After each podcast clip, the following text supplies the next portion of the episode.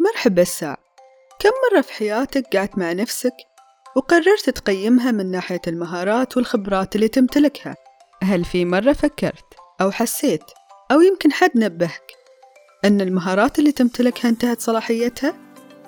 هل أصلا المهارات والخبرات فعلا تنتهي صلاحيتها؟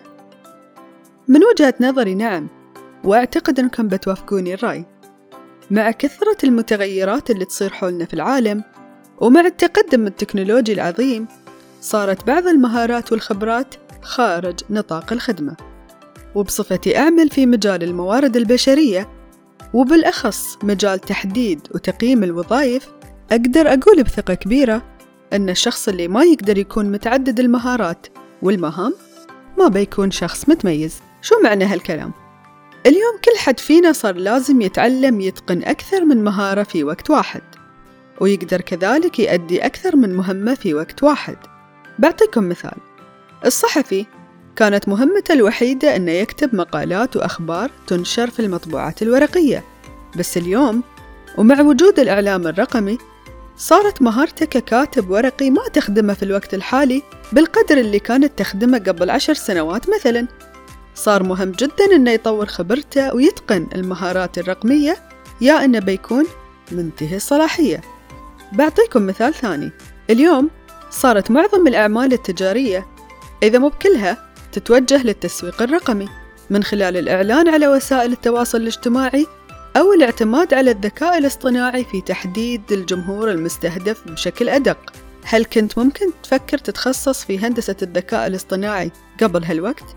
أكيد لا ولكن اليوم أصبح أحد أهم قطاعات الهندسة التكنولوجية اللي تستقطب المهتمين في هذا المجال.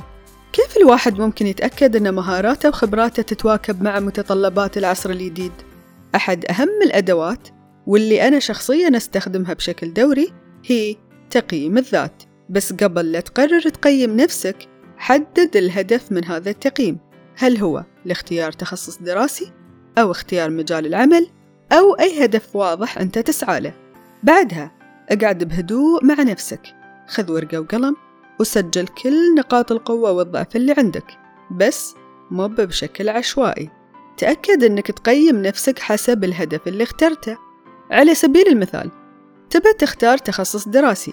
فكر في الصفات الشخصية اللي تميزك عن غيرك مثل الصبر لأن بعض التخصصات الدراسية يبالها بال طويل مثل الطب.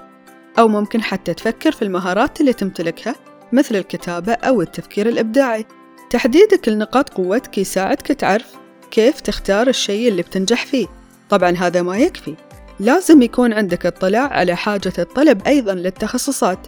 فيوم تقرر تختار تخصص وازن بين نقاط قوتك والمتطلبات الخارجية.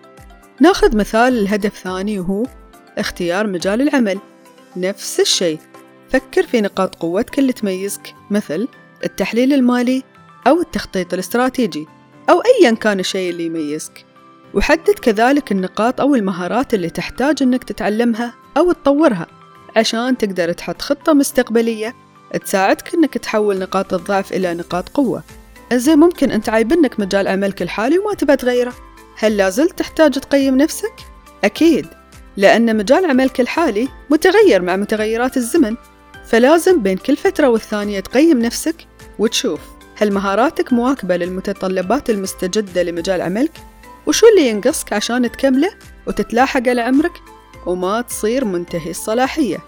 تقييم الذات هي وحدة فقط من الأدوات اللي تساعدك تحدد نقاط قوتك وضعفك. ممكن كذلك تستعين باللي حولك وتسألهم عن تقييمهم لك.